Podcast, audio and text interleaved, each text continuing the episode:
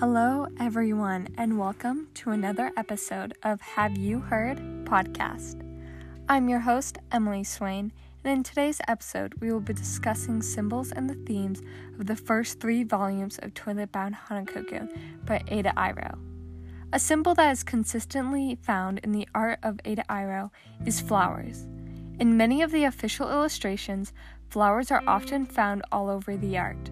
When the art focuses on a more innocent character like Nene, there are commonly lilies all over the art. Or if it's focused on Hanako, who is more secretive and discreet, there will be dark red camellia shown in the art. These flowers and what they symbolize let you understand the characters and the personalities on a deeper level.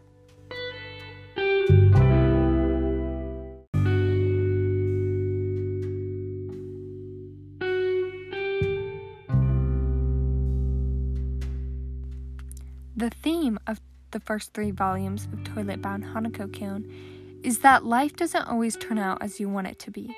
With Nene, she got rejected by a crush of three years, and when she moved to high school, she was determined to get a boyfriend. But once again, she failed to have the perfect romance story she wanted.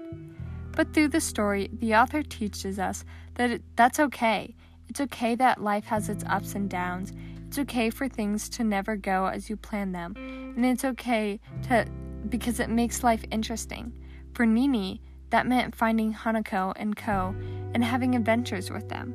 I don't know. I just like it when books and movies that are funny and goofy have an impactful meaning behind them. Also, did you guys notice that I added background music?